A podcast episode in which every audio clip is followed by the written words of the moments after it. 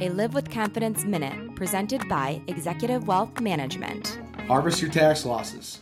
If you have losing stock positions in your taxable account, consider selling them and offset any other gains you've taken this year. And if you haven't realized any gains, those tax losses can be used to offset up to $3,000 of ordinary income on your tax return, and any unused losses can be carried forward to the next year.